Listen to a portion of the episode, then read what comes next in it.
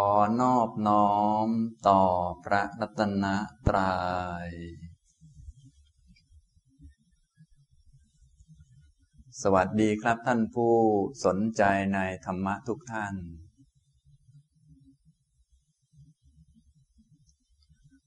วันนี้ก็มาฟังธรรมะในหัวข้อ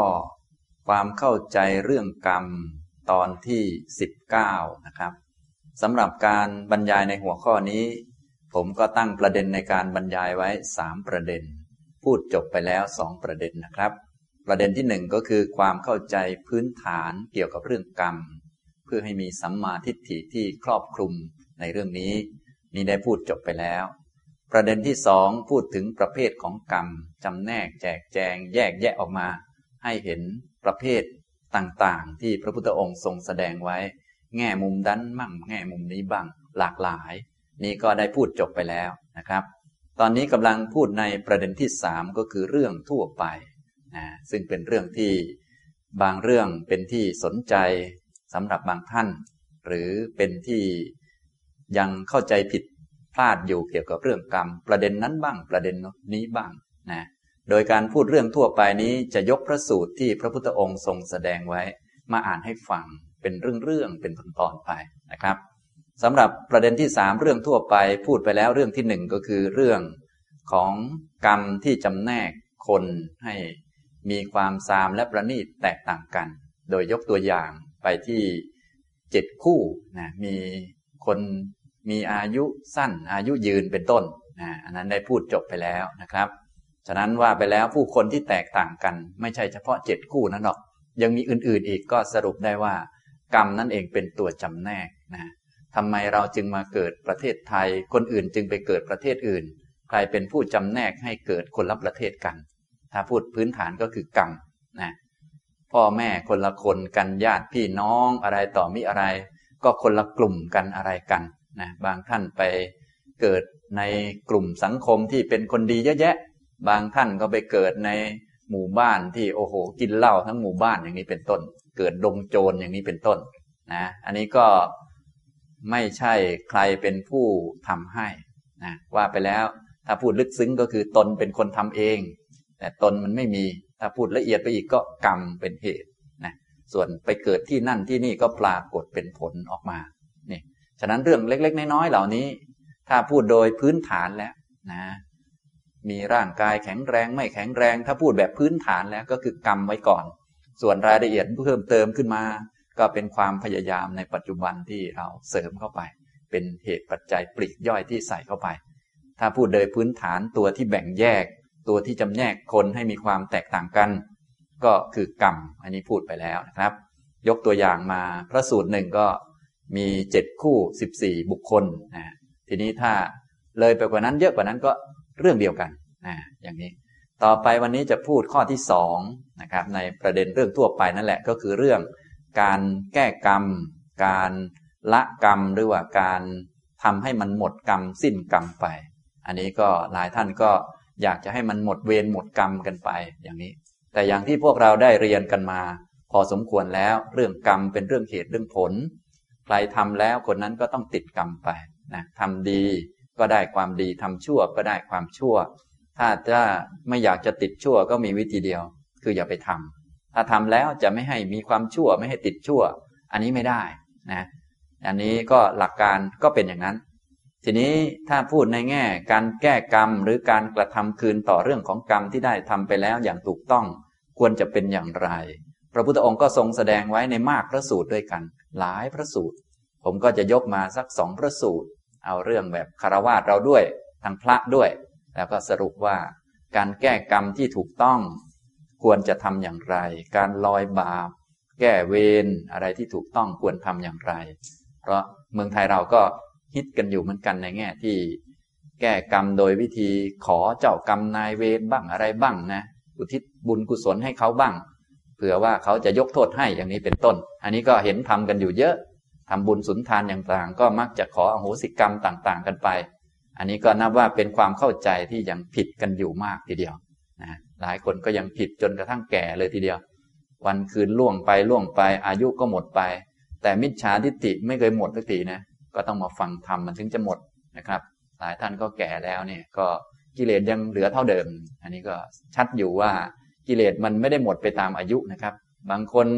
อายุเยอะยิ่งเห็นผิดหนักกว่าเดิมก็มีนะครับ เพราะมันรักตัวเองหนักขึ้น มันก็ต้องทำพิธีเยอะขึ้นอีกอะไรต่างๆ แต่ก่อนพิธีเล็ก ๆ น้อยๆเอาอยู่ ตอนนี้แก่แล้ว พิธีต้องเยอะขึ้นอีกอย่างนี้เป็นต้น แต่เดิมพระสวดให้นิดเดียวก็ถือว่าสบายใจแล้ว ทุกวันนี้อายุเยอะขึ้น พระสวดให้นิดหน่อยไม่สบายใจ นิมนต์ท่านสวดยาวๆหน่อยอย่างนี้ เหนื่อยพระอีกแล้วนะอันนี้ก็ว่าไปแล้วกิเลสทั้งหลาย โดยเฉพาะมิจฉาทิฏฐิไม่ได้หมดไปตามอายุนะครับ บางทีก็หนักกว่าเดิมด้วยซ้ำไป อย่างนี้ พวกเราจึงต้องมาทำความเพียรเพื่อละกิเลสเบื้องต้นก็มาเพียรฟังนี้ก็ต้องใช้ความเพียรเหมือนกัน ถ้าเกียรติพลานคงจะละกิเลสไม่ได้นะครับ อย่างนี้ ฉะนั้นวันนี้ก็จะมาพูดเรื่องการแก้กรรมนะครับ การแก้กรรมที่ถูกต้องตามคำสอนของพระพุทธเจ้าเป็นอย่างไร การลอยบาปหรือว่าเอาบาปทิ้ง แก้เวรแก้ภัยเนี่ยทำอย่างไรนะก็ถ้าพูดในแบบความเข้าใจพื้นฐานที่เราเรียนมาแล้ว ก็คือไม่อยากมีกรรมก็อย่าไปทำนั่นแหละนะก็ง่ายที่สุดคือแบบนั้น แต่ถ้าทำไปแล้ววิธีการที่ถูกต้องควรจะเป็นอย่างไร ถ้าพูดในภาษาบาลีการแก้กรรมเนี่ยก็ใช้คำว่าปฏิกรรมก็คือการกระทำคืน การแก้ไขการปรับปรุงให้มันถูกต้องขึ้นนะภาษาไทยเราก็เลยเรียกว่าการแก้กรรม แต่ไม่ใช่ไปแก้ตัวที่ทำไปแล้ว เป็นการแก้ไขตัวเองใหม่ว่าทำอย่างนั้นไปแล้ว และจะทำอย่างไรจึงจะถูกต้องในโอกาสต่อไปครับ ก่อนที่จะได้ พูดสรุปเรื่องการแก้กรรม การลอยบาปการทำให้หมดเวรหมดภัยนี้เป็นอย่างไร ก็จะยกคำสอนที่พระพุทธองค์ทรงแสดง แก่พระเจ้าอาชาติศัตรูมา อ่านให้ฟังก่อนนะถ้าฟังตามไปแล้วเข้าใจก็คงจะทราบในประเด็นอยู่แล้วในพระสูตรนะครับสำหรับในทีขณิกาย ศีลขันธวัคสามัญญผลสูตร พระเจ้าอาชาติศัตรูนั้นหลังจากที่ได้ทำปิตุคาตก็คือฆ่าพระเจ้าพิมพิสารพระเจ้าพิมพิสารนี้เป็นพระราชาคลองแคว้นมคต มีเมืองที่เป็นเมืองหลวงก็คือพระนครราชคลึในยุคเก่า ต่อมาก็ได้สมคบคิดหรือว่าได้รับคำแนะนำจากพระเทวทัตนะแล้วก็ทำปิตุคาตก็คือฆ่าพระเจ้าพิมพิสารนะหลังจากได้ขึ้นครองราชแล้วก็ไม่สบายใจ เลยมาฟังธรรมกับพระพุทธเจ้า ความจริงก็ไปหาความรู้จากครูอาจารย์อื่นๆด้วยเหมือนกัน แต่ว่าไม่ได้ความรู้ที่ถูกต้อง แล้วก็ยังไม่เกิดความเบาใจยังไม่สบายใจ ก็เลย มีท่านหมอชีวกโกมารพัฒเนี่ย ซึ่งเป็นพระโสดาบันทำงานเป็นหมอหลวงอยู่ ก็เลยแนะนำให้มาเฝ้าพระพุทธเจ้า แล้วก็ได้ฟังธรรมคือสามัญญผลสูตร กล่าวถึงผลของ การปฏิบัติเพื่อความเป็นสมณะก็คือปฏิบัติศีลสมาธิปัญญา เป็นพระสูตรยาวทีเดียวนะในตอนจบพระเจ้าอาชาติศัตรูก็มีความรู้ความเข้าใจในทางธรรมะว่าปฏิบัติที่ถูกต้องมันเป็นอย่างไร ก็คือต้องไม่เบียดเบียนต้องมีศีลต้องมีสติสมาธินั่นแหละ เข้าใจหมดแล้วระบบการปฏิบัติที่ถูกต้องนั้น เข้าใจหมดนะก็เลยแสดงตนเป็นอุบาสกนะ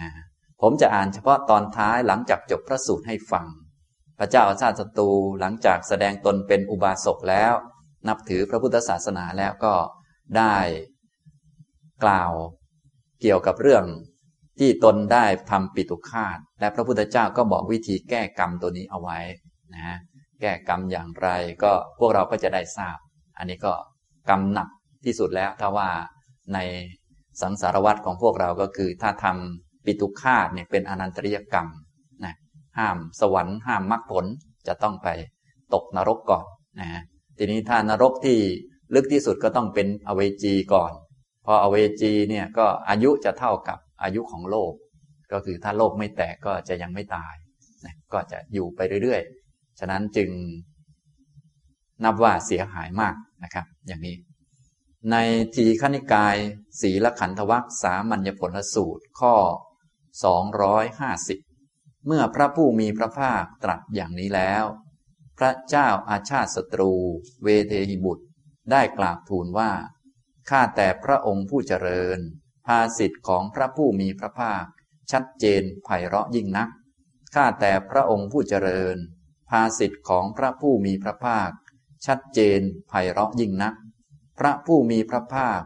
ทรงประกาศธรรมะแจ่มแจ้ง โดยประการต่าง เปรียบเหมือนบุคคล หงายของที่คว่ำเปิดของที่ปิด บอกทางแก่ผู้หลงทาง หรือตามประทีปในที่มืด โดยตั้งใจว่า คนมีตาดีจักเห็นรูปได้หม่อมฉันนี้ขอถึงพระผู้มีพระภาค พร้อมทั้งพระธรรมและพระสงฆ์เป็นสารณะ ขอพระผู้มีพระภาคจงทรงจำหม่อมฉันว่า เป็นอุบาสกพูดถึงสารณะ ตั้งแต่วันนี้เป็นต้นไป จนตลอดชีวิต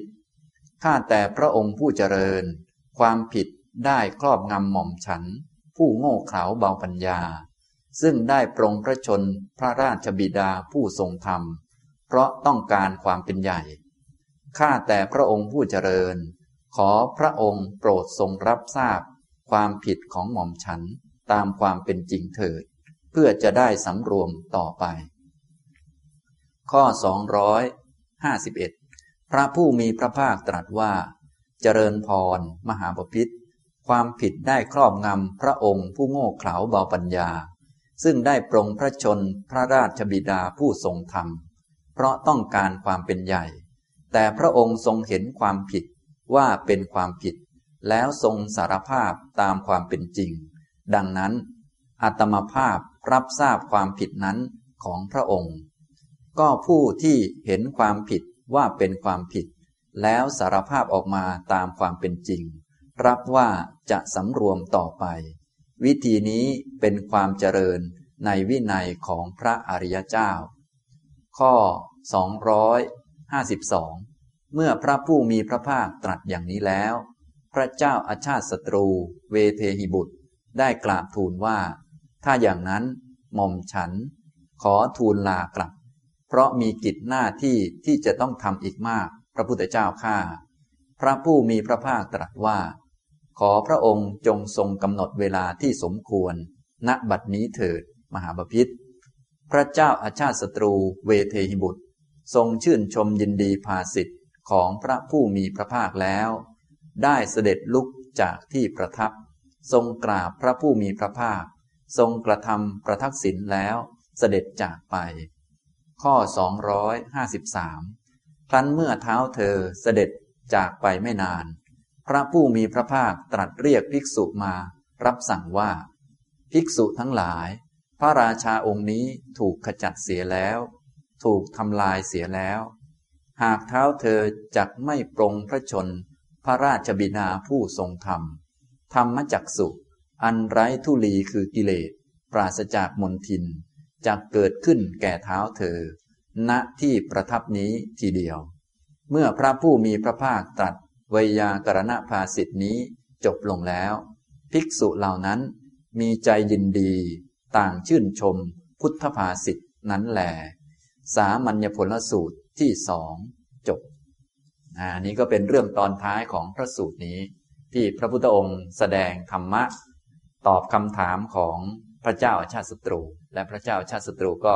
ได้เริ่มเป็นอุบาสกตั้งแต่ตอนนี้ หลังจากที่ได้ทำปิตุคาตไปแล้วนะต่อมาก็ได้เป็นผู้อุปถัมภ์การสังคยนา ครั้งที่หนึ่งหลังจากพระพุทธเจ้าปรินิพพานแล้ว แต่ตอนเริ่มต้นที่เป็นอุบาสกก็เริ่มจากตรงนี้พระสูตรนี้ คือหลังจากพระพุทธองค์ทรงแสดงสามัญญผลสูตรนะฮะทีนี้ ก็มีประเด็นเกี่ยวกับเรื่องของกรรมก็คือการแก้ไขการแก้กรรมที่ถูกต้องนะในที่นี้พระพุทธองค์ก็ทรงแสดงบอกวิธีกับพระเจ้าอาชาติศัตรูนั่นเองนะพระองค์ตรัส ถ้าพูดเฉพาะตอนแก้กรรมหรือว่าการแก้ไขบาปหรือความผิดที่ถูกต้อง ที่เป็นความเจริญในวินัยของพระอริยเจ้า พระองค์ก็ตรัสว่า ก็ผู้ที่เห็นความผิดว่าเป็นความผิด แล้วสารภาพออกมาตามความเป็นจริง รับว่าจะสำรวมต่อไป นี้เป็นความเจริญในวินัยของพระอริยเจ้านะอันนี้ก็เป็นการแก้กรรมในวินัยของพระอริยเจ้าคือจะทำให้เจริญก้าวหน้าสูงขึ้นไปนะถ้ากรรมไม่แรงนักก็จะสามารถทำสติฝึกสมาธิจนบรรลุธรรมก็ได้ แต่ว่าพอดีว่าพระเจ้าอาชาติศัตรูนี้ทำกำแรงเกินไป ก็ไม่อาจที่จะ เจริญถึงขั้นระดับสูงได้ แต่อย่างน้อยก็จะช่วยให้การรับผลของกรรมที่ตกอบายลึกๆนั่นก็สูงขึ้นนะก็ดีขึ้นนั่นเองอย่างนี้นะครับสำหรับวิธีการแก้กรรมที่ถูกต้องตามนี้ก็จะมีอยู่สองประเด็น หรือว่าสองข้อสองตอนด้วยกัน ข้อที่หนึ่งตอนที่หนึ่งก็คือ เห็นความผิดว่าเป็นความผิดแล้วก็ยอมรับหรือว่าสารภาพตามที่เป็นจริง อันนี้ก็หลักการง่ายๆของการแก้กรรมก็คือต้องเห็นความผิดว่าเป็นความผิดแล้วก็ยอมรับก่อนสารภาพหรือว่ารู้จักนั่นเองนะฉะนั้นสัมมาทิฏฐิหรือความเห็นที่ถูกต้องนี้สำคัญมาก จะทำให้รู้จักสิ่งที่ผิดว่าเป็นสิ่งที่ผิด ไม่ใช่เราไม่ใช่ของเรา ไม่ใช่เขา ไม่ใช่ของเขา ไม่ใช่ใคร ไม่ใช่ของใคร แต่ความผิดยังไงก็เป็นความผิดวันยังค่ำไม่ว่าเราทำหรือเขาทำ คนที่เห็นความผิดว่าเป็นความผิดนี้ จึงเป็นความเห็นที่ถูกต้องนะแล้วก็สามารถที่จะบอกได้ ชี้ได้สารภาพออกมาได้ แต่ถ้าคนไม่เห็นมันก็ไม่รู้ หรือบางคนไม่กล้าที่จะสารภาพก็แสดงว่าความเห็นของเขายังไม่ชัดเจน ยังไม่รู้จักผิดชอบชั่วดีนะถ้าคนรู้จักผิดชอบชั่วดีแล้วก็สามารถที่จะมองเห็นนะมองเห็นสิ่งที่ผิดว่าเป็นของผิด อันนี้คือประเด็นที่หนึ่งหรือว่าเป็นส่วนที่หนึ่งนะครับ ส่วนที่สองก็คือสำรวมต่อไปก็คือระวังไม่ให้มันเกิดขึ้นอีก ระวังหรือว่าป้องกันเหตุที่จะทำให้เกิดสิ่งนั้น ตัวที่ก่อให้เกิดการทำผิด ถ้าพูดแบบลึกซึ้งก็คือกิเลสนะฮะแต่ทีนี้ถ้าใครยังมีกิเลสอยู่กว่าจะละกิเลสได้มันนานก็ต้องฝึกควบคุมกายวาจาเข้มงวดกวดขันทั้งด้าน กายวาจาคือศีลนะถ้าลึกซึ้งก็ ต้องเอากิเลสออกนั่นแหละ มันถึงจะหมด อันนี้ก็เป็นขั้นที่สองนะฮะฉะนั้นหลักของการแก้กรรมทางพุทธเป็นวิธีการที่จะเจริญในวินัยของพระอริยเจ้า ว่าไปแล้วก็ไม่ได้ยากเย็นต้องไปหาบทสวดบทอะไร มาพูดมา บริกรรมอะไรให้ยุ่งยาก เพราะแบบนั้นเป็นวิธีของคนเห็นผิดอยู่ ยิ่งจะเห็นผิดหนักไปเรื่อยๆ บางครั้งไม่ได้สำรวมระวังไม่ได้ขัดเกลากิเลส ไม่ได้ฝึกโดยวิธีที่จะเอากิเลส ซึ่งเป็นเหตุให้เกิดการทำผิดออก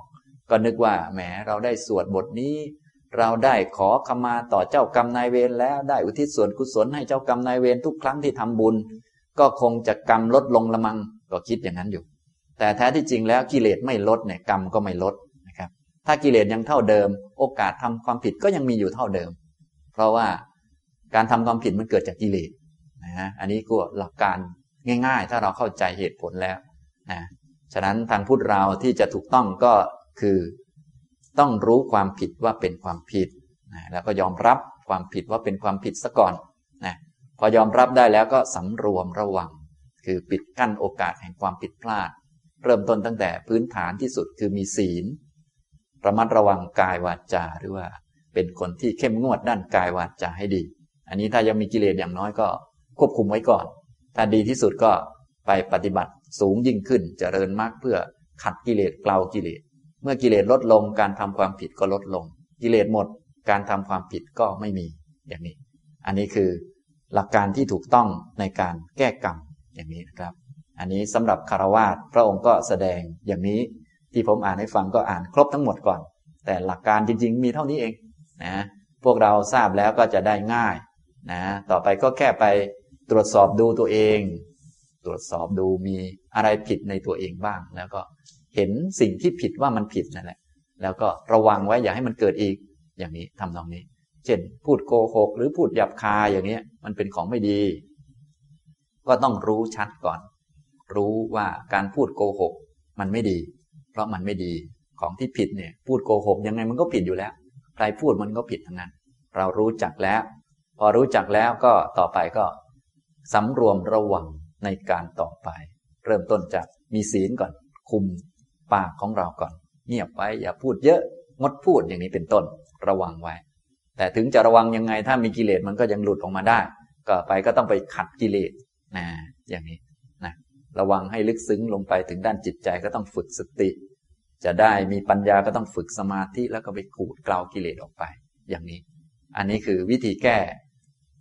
คำพูดที่ไม่ดี วิธีวิธีแก้กรรมนั่นเองนะวิธีแก้กรรม แต่ละคนแต่ละท่านก็ถ้ายังมีกิเลสก็ยังมีโอกาสทำผิดอยู่นะก็อย่าลืมแก้กรรมให้ถูกต้องนะครับ อันนี้คือเรื่องของพระเจ้าอาชาติศัตรูที่ฆ่าบิดานะทำปิตุฆาต อันนี้พระองค์ก็รู้วิธีแก้กรรมแล้ว แต่กรรมเก่าที่ทำปิตุฆาตนั้นก็แก้ไม่ได้เห็นไหมแก้ได้แต่อันใหม่ พระพุทธเจ้าของเราก็ ได้ทรงแสดงเอาไว้นะเมื่อพระเจ้าสร้างศัตรูกลับไปแล้ว พระองค์ก็แสดงกับภิกษุทั้งหลาย ว่าพระราชาองค์นี้ถูกกระจัดเสียแล้ว ถูกทำลายเสียแล้ว ถ้าหากเท้าเธอเนี่ยไม่ได้ทำปิตุฆาตไม่ได้ฆ่าพระราชาผู้ทรงธรรม ก็จะได้เป็นพระโสดาบันในที่นั่งนั้นนั่นแหละ แต่ทีนี้กรรมทำแล้วเนี่ยมันก็นั่นแหละ มันก็ติดตัวอยู่เนี่ยก็ต้องไปรับผล ถ้าเป็นกรรมแรงๆพวกเราก็คล้ายกัน อันไหนที่ทำแล้ว ก็ต้องได้รับผลตามความแรงนั้นๆ ของกรรมที่ทำนั้น แต่พอดีท่านนี้ทำถึงปิตุคาตก็ต้องไปนรกก่อนเลยนะส่วนพวกเราก็กรรมไหนที่ทำแล้วจะให้มันหมดมันสิ้นนี่มันไม่ได้ เวลาได้รับผลมาก็ต้องยอมรับนะยอมรับนะครับ ยอมรับแล้วก็แก้ไข ถ้าไม่ถึงอนันตริยกรรมยังไงก็ไม่ห้าม สวรรค์ไม่ห้ามมรรคผลนะครับ ก็ถือว่ายังมีโอกาสรอดอยู่เยอะทีเดียวนะส่วนพระเจ้าชาติศัตรูก็ต้องไปรับผลก่อน พวกเรานี้อาจจะไม่ต้องรับผลก่อนก็ได้ ก็มีโอกาสรอด แต่ถ้าได้รับผลมาก็ต้องยอมรับ เพราะว่ากรรมที่ทำแล้วเนี่ยมันแก้ไม่ได้ มันก็เรียบร้อยไปแล้ว ส่วนที่แก้ก็คือ แก้ระวังไม่ให้มันเกิดอันใหม่ ๆ ขึ้นมา อันนี้คือการกระทำที่ถูกต้องเป็น วิธีการที่ทำให้เจริญในวินัยของพระอริยเจ้านะครับ อันนี้ยกตัวอย่างพระสูตรที่พระพุทธองค์ทรงแสดงกับคารวะญาติโยมนะครับ อีกพระสูตรหนึ่งก็ยกมาที่พระพุทธองค์ทรงแสดงแก่พระภิกษุนะฮะเรื่องเกี่ยวกับมีภิกษุองค์หนึ่งได้กล่าวตู่ท่านพระสารีบุตรว่า มีการไปกระทบกระทั่งท่านทำให้เจ็บปวดเสียหาย แล้วไม่ยอมขอโทษแล้วก็หนีไปเลย นะก็คือกล่าวโกหกนั่นเอง กล่าวตูนะก็ในคำพีอังคุตรนิกาย นวกะนิบาตสีหนาทัสูตรเนี่ยก็มีคราวหนึ่งท่านภาษาริบุตรจะเดินทางไปจาริกหลังจากจำพรรษาแล้วก็จะออกพรรษานะจะไปจาริกเมื่อเดินไปก็มีการไปกระทบกระทั่งกับภิกษุรูปใดรูปหนึ่งนะภิกษุรูปนั้นก็ มาฟ้องพระพุทธเจ้าว่า ท่านภาษาริบุตรเนี่ยเดินกระทบท่านแล้ว แกล้งทำให้ท่านเจ็บปวดทำให้ท่านเสียหายอย่างนั้นอย่างนี้ แล้วก็ไม่ยอมขอโทษแล้วหนีไปเลย อย่างนี้ ความจริงท่านภาษาริบุตรนี้ไม่ได้มีกระทบกระทั่งหรอก อันนี้เขาพูดโกหกกล่าวตูนั่นเองนะพระพุทธเจ้าของเราเพื่อจะสืบสวนเรื่องก็ให้ภิกษุทั้งหลายประชุมกันเรียกพระสารีบุตรมานะ ท่านอื่นๆ ภิกษุทั้งหลายก็รวมตัวกันมาเพื่อดูท่านพระสารีบุตร บรรลือศีหนาฏหรือว่าได้กล่าวคำต่อหน้าพระพุทธเจ้านะเพราะยังไงพระอรหันต์เนี่ยท่านไม่มีเจตนาที่จะไปทิ่มไปแทงทำให้ใครเจ็บปวดอะไรอยู่แล้ว แต่นี่มากล่าวตูว่าท่านทำแล้วไม่ยอมขอโทษแล้วก็หนีไป อย่างนี้จะฟังปัญญาหรือว่าฟังคำบรรลือศีหนาฏของท่านพระสารีบุตร ท่านพระสารีบุตรก็ ได้บรรลือศีหนาฏต่อหน้าพระพุทธเจ้าว่าท่านเนี่ยจิตใจของท่านไม่มีเรื่องเกี่ยวกับที่จะกระทบกระทั่งใครเลย เพราะว่าเปรียบจิตใจของท่านเนี่ยที่เป็นพระอรหันต์เหมือนแผ่นดินเป็นต้นอย่างนี้พวกนี้นะถ้าท่านไหนต้องการอ่านก็อ่านในคำพีอังคุตรนิกาย นวกะนิบาตสีหนาทสูตรนะครับ แต่ผมจะอ่านเฉพาะที่เกี่ยวกับประเด็นเรื่องการแก้กรรมเท่านั้น ก็คือภิกษุรูปนี้ท่านกล่าวตู พระสารีบุตรนะกล่าวตูก็คือกล่าวพูดไม่จริงนั่นเองนะอย่างนี้ เมื่อท่านพระสารีบุตรบรรลือศีหนาฏพูดต่อหน้าพระพุทธเจ้าจบลงแล้ว ภิกษุรูปนี้ก็สำนึกได้ ผมจะอ่านเฉพาะตรงนี้ไป แล้วพระองค์ก็กล่าววิธีการแก้กรรมสำหรับพระให้ฟังนะพวกเราก็จะได้ทราบนะครับลำดับนั้นภิกษุนั้นลุกจากอาสนะ อมเฉวียง บ่าข้างหนึ่ง หมอบลงแทบพระบาทของพระผู้มีพระภาค แล้วกราบทูลพระผู้มีพระภาคดังนี้ว่า ข้าแต่พระองค์ผู้เจริญ โทษได้มาถึงข้าพระองค์ ผู้เป็นคนผ่าน เป็นคนหลง เป็นคนไม่ฉลาด ที่ได้กล่าวตูท่านพระสารีบุตร ด้วยคำที่ไม่มีอยู่ เปล่าประโยชน์ เป็นเรื่องเท็จไม่เป็นจริง ขอพระผู้มีพระภาค โปรดอดโทษแก่ข้าพระองค์ เพื่อสำรวม เพื่อความสำรวมต่อไปเถิด พระผู้มีพระภาคตรัสว่า โทษได้มาถึงเธอผู้เป็นคนพาลเป็นคนหลง เป็นคนไม่ฉลาด ที่เธอได้กล่าวตูสารีบุตรด้วยคำที่ไม่มีอยู่กล่าประโยชน์ เป็นเรื่องเท็จ ไม่เป็นจริง แต่เพราะเธอเห็นโทษโดยความเป็นโทษ แล้วทำคืนตามธรรม เราย่อมอดโทษนั้นแก่เธอ ข้อที่ภิกษุเห็นโทษโดยความเป็นโทษ แล้วทำคืนตามธรรม ถึงความสำรวมต่อไป นี้เป็นความเจริญในอริยวินัยลำดับนั้นพระผู้มีพระภาคตรัสกับท่านพระสารีบุตร ดังนี้ว่า สารีบุตร เธอจงอดโทษให้แก่โมฆะบุรุษผู้นี้เถิด ก่อนที่ศีรษะของเขาจะแตกเป็นเจ็ดเสียง เพราะโทษนั้นนั่นเอง ท่านพระสารีบุตร กราบทูลว่า ข้าแต่พระองค์ผู้เจริญ ข้าพระองค์จะอดโทษแก่ท่านรูปนั้น ถ้าท่านรูปนั้นได้กล่าวกับข้าพระองค์อย่างนี้ว่า ขอท่านผู้มีอายุนั้น จงอดโทษแก่ข้าพเจ้าด้วยเถิด ดังนี้ สีหนาทสูตรที่หนึ่งจบนะนี่ก็เป็นวิธีแก้กรรมของฝ่ายพระนะฟังฟังดูแล้วก็เหมือนฝ่ายญาติโยมนี่เอง ก็ตามหลักนี้นะก็ ไม่ยากอะไรนะของผิดไปแล้วก็แล้วไปแล้วนะต้องสำรวมระวังไม่ให้อันใหม่มันเกิดขึ้นอีกนะครับภิกษุรูปนี้ก็ได้มาสารภาพต่อหน้าพระพุทธเจ้าแล้วก็ได้ทำคืนตามธรรมนะเพราะว่าเวลาทำความผิดของพระนี่ก็จะต้องมีการแสดงอาบัติอะไรต่อมีอะไรให้เหมาะสมถูกต้องตามธรรมะก็คือตามบัญญัติที่พระพุทธองค์ทรงแสดงไว้ ไม่เหมือนกับพวกคารวาสเราก็อาจจะสารภาพแล้วก็รับศีลใหม่เอาเลย ไม่ต้องแสดงอาบัติอะไรนะแต่ถ้าเป็นพระเนี่ยผิดแล้วเนี่ยแค่ยอมรับผิดอย่างเดียวยังไม่พอ ต้องแสดงอาบัติคือทำคืนตามทำให้เหมาะสมกับทำนั้นๆ เช่นถ้าโกหกนี่ก็คงต้องอาบัติปาจิตตีก็ต้องไป แสดงอาบัติไปนะถ้าหนักๆหน่อยสังฆาทิเศษเป็นต้นก็ต้องอยู่กรรมอยู่อะไรให้เรียบร้อยอย่างนี้เป็นต้น เรียกว่าทำคืนตามธรรม แล้วก็สำรวมระวังต่อไป ส่วนทางคารวะเราก็นั่นแหละก็ยอมรับสารภาพก็จบนะแล้วก็ตั้งใจที่จะสำรวมระวังก็เป็นความเจริญในอริยวินัย แต่หลักการนี้เหมือนกัน เพียงแต่ทางพระก็มีเรื่องบัญญัติในวินัยมาเกี่ยวข้อง ทางพระก็ต้องไปแสดงอาบัติและทำคืนให้เหมาะสมกับอาบัตินั้นๆ เรื่องนั้นๆไปนะอย่างเรื่องนี้ภิกษุรูปนี้ท่านกล่าวตูก็คือกล่าว พูดโกหกนะว่าพระสารีบุตรมาทำท่านไม่ดีอย่างนั้นอย่างนี้ แต่ว่าเรื่องไม่ได้เป็นอย่างนั้น พอพระพุทธเจ้าสอบสวนให้ท่านพระสารีบุตรมาพูดเรียบร้อยแล้วก็สำนึกได้ ก็เลย กล่าวขอโทษนะกล่าว ยอมรับขอให้พระพุทธเจ้านั้นอดโทษ งดโทษเนี่ยก็เหมือนที่พวกเราเนี่ยขอเจ้ากรรมนายเวรขอให้งดโทษนู่นนี่นั่นนะอันนี้ขอแล้วได้หรือไม่ได้นั้นก็อีกเรื่องหนึ่ง แต่ถ้า ขอเฉยๆนี่คงจะไม่ได้ ต้องรู้วิธีที่ถูกต้องด้วย มันจึงจะได้ผลที่แท้จริงนะพระพุทธองค์ก็ได้ตรัสเกี่ยวกับเรื่องของกรรมในเรื่องนี้ว่า ข้อที่ภิกษุเห็นโทษโดยความเป็นโทษ แล้วทำคืนตามธรรมะทำคืนตามธรรม ถึงความสำรวมระวังต่อไป นี้เป็นความเจริญในอริยวินัยนี่ก็หลักการก็คล้าย ๆ กันนี่เองเหมือนกันเลยว่าไปแล้วนะครับ เพียงแต่ทางพระนี้ ต้องมีการแสดงอบัติมีการทำคืนทางวินัยด้วย จึงจะถือว่าสมบูรณ์หรือถูกต้องนะครับ อย่างนี้ก็คือเบื้องต้นเหมือนกันเลยก็คือ เห็นโทษโดยความเป็นโทษ ต้องเห็นสิ่งที่ผิดว่ามันผิด จึงจะแก้ไขได้ ถ้าไม่เห็นสิ่งที่ผิดว่าผิดนี้ก็คงจะแก้ไขไม่ได้ เพราะจุดเริ่มต้นมันก็ผิดซะแล้วนะอย่างนี้ ฉะนั้นหลักการในทางพุทธเราถ้าอยากจะเจริญก้าวหน้าในอริยวินัยจะต้อง เริ่มต้นจากละความเห็นผิดก่อน ต้องเห็นให้ตรงเห็นกงจักเป็นกงจักเห็นสิ่งที่ผิดว่ามันผิด พอเห็นผิดแล้วก็ทำคืนตามธรรมไปแสดงอาบัติให้เรียบร้อย ต่อมาก็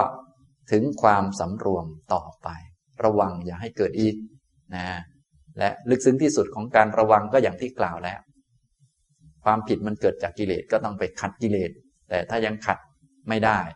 ราะว่ากิเลสมันอยู่มานานแล้วจะเอาออกทั้งหมดมันก็ลำบากเหมือนกัน ก็ต้องไปฝึกควบคุมกายวาจาสำรวมระวังต่างๆ อย่างนี้ อันนี้เป็นความเจริญในอริยวินัยนะ แต่ภิกษุรูปนี้ก็เอาอีกแล้วไปเล่นกับท่านที่เป็นถึงพระอรหันต์ทรงคุณมากก็โอ้โหหนักทีเดียว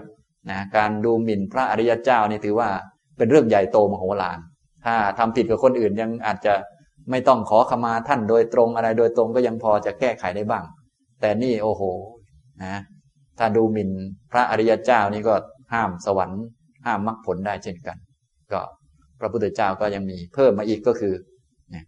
ให้ท่านสารีบุตรเนี่ยขอขมาด้วย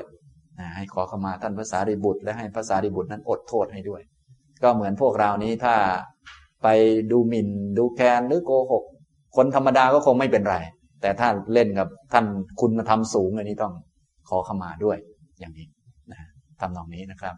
อันนี้นะอ่า ใช่ใช่นะก็คือเรื่องถ้าพื้นฐานที่สุดก็ต้องไม่คบคนผ่านไว้ก่อนนะเพราะถ้าคบคนผ่านแล้ว เดี๋ยวจะไปทำผิดพลาดได้ ต่ตอนนี้พูดเฉพาะประเด็นเกี่ยวกับเรื่องการแก้กรรมว่าทำอย่างไรจึงจะถูกต้องนะครับ การแก้กรรมที่ถูกต้องหลักง่าย ๆ ก็คือ เห็นโทษโดยความเป็นโทษนะยอมรับหรือทำคืนให้เหมาะสมกับความผิดนั้นๆ ถ้ามีต้องทำนะ ถ้าเป็นพระนี่ต้องทำเพราะว่าถ้าผิดปุ๊บนี่ก็มีผิดเรื่องอาบัติด้วย ก็ต้องแสดงคืน ถ้าญาติโยมเราไม่มีแสดงอาบัติอะไรนะผิดเยอะขนาดไหนก็ แค่ยอมรับเห็นสิ่งที่ผิดว่าผิด ต่อมาก็สำรวมระวังในการต่อไป นี่ก็เป็นความเจริญในอริยวินัยนะครับ นี่สำหรับเรื่องการแก้กรรม เรื่องของการทำให้หมดเวรหมดภัยทำให้สิ่งเลวร้ายทั้งหมดมันหมดมันจบมันสิ้นกัน ไม่ใช่ไปขอโน่นขอนี่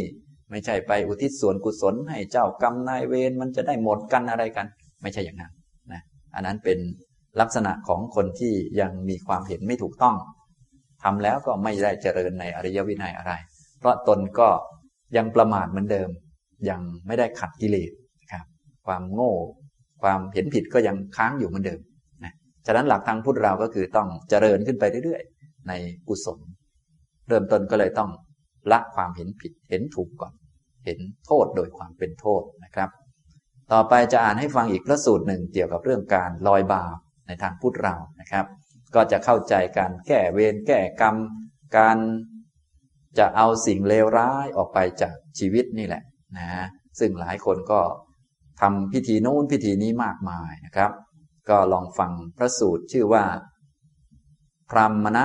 ปัจโจโรหณิสูตร ในคำพีอังคุตรนิกายทัศกนิบาตว่าด้วยเรื่องพิธีลอยบาปของพราหมณ์ข้อ 67 สมัยนั้น พราหมณ์ชื่อว่าชานุสโสนิ สงน้ำดำหัวในวันอุโบสถ นุ่งห่มผ้าไหมคู่ใหม่ ยืนถือกรรมยาคาสดอยู่หน้าที่สมควร ไม่ไกลพระผู้มีพระภาค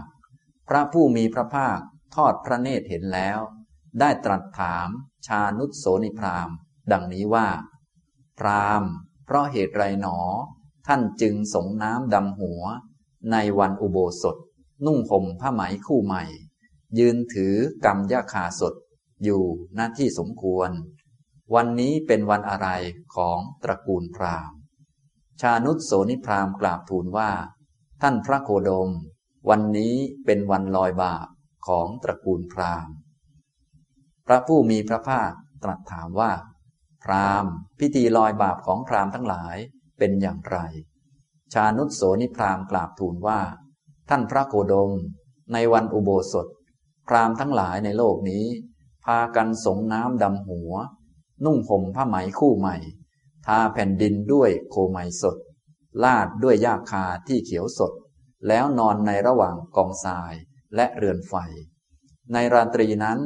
พรามเหล่านั้นลุกขึ้นแล้วประคองอัญชลี นอบน้อมไฟสามครั้ง ด้วยกล่าวว่า ข้าพเจ้าทั้งหลาย ขอลอยบาปต่อท่านผู้เจริญ ข้าพเจ้าทั้งหลาย ขอลอยบาปต่อท่านผู้เจริญ และบำเรอไฟให้อิ่มหนำด้วย เนยใส น้ำมัน และเนยข้นจำนวนมาก พอล่วงราตรีนั้นไป จึงเลี้ยงพรามทั้งหลายให้อิ่มหนำด้วยของเคี้ยวของบริโภคอันประณีต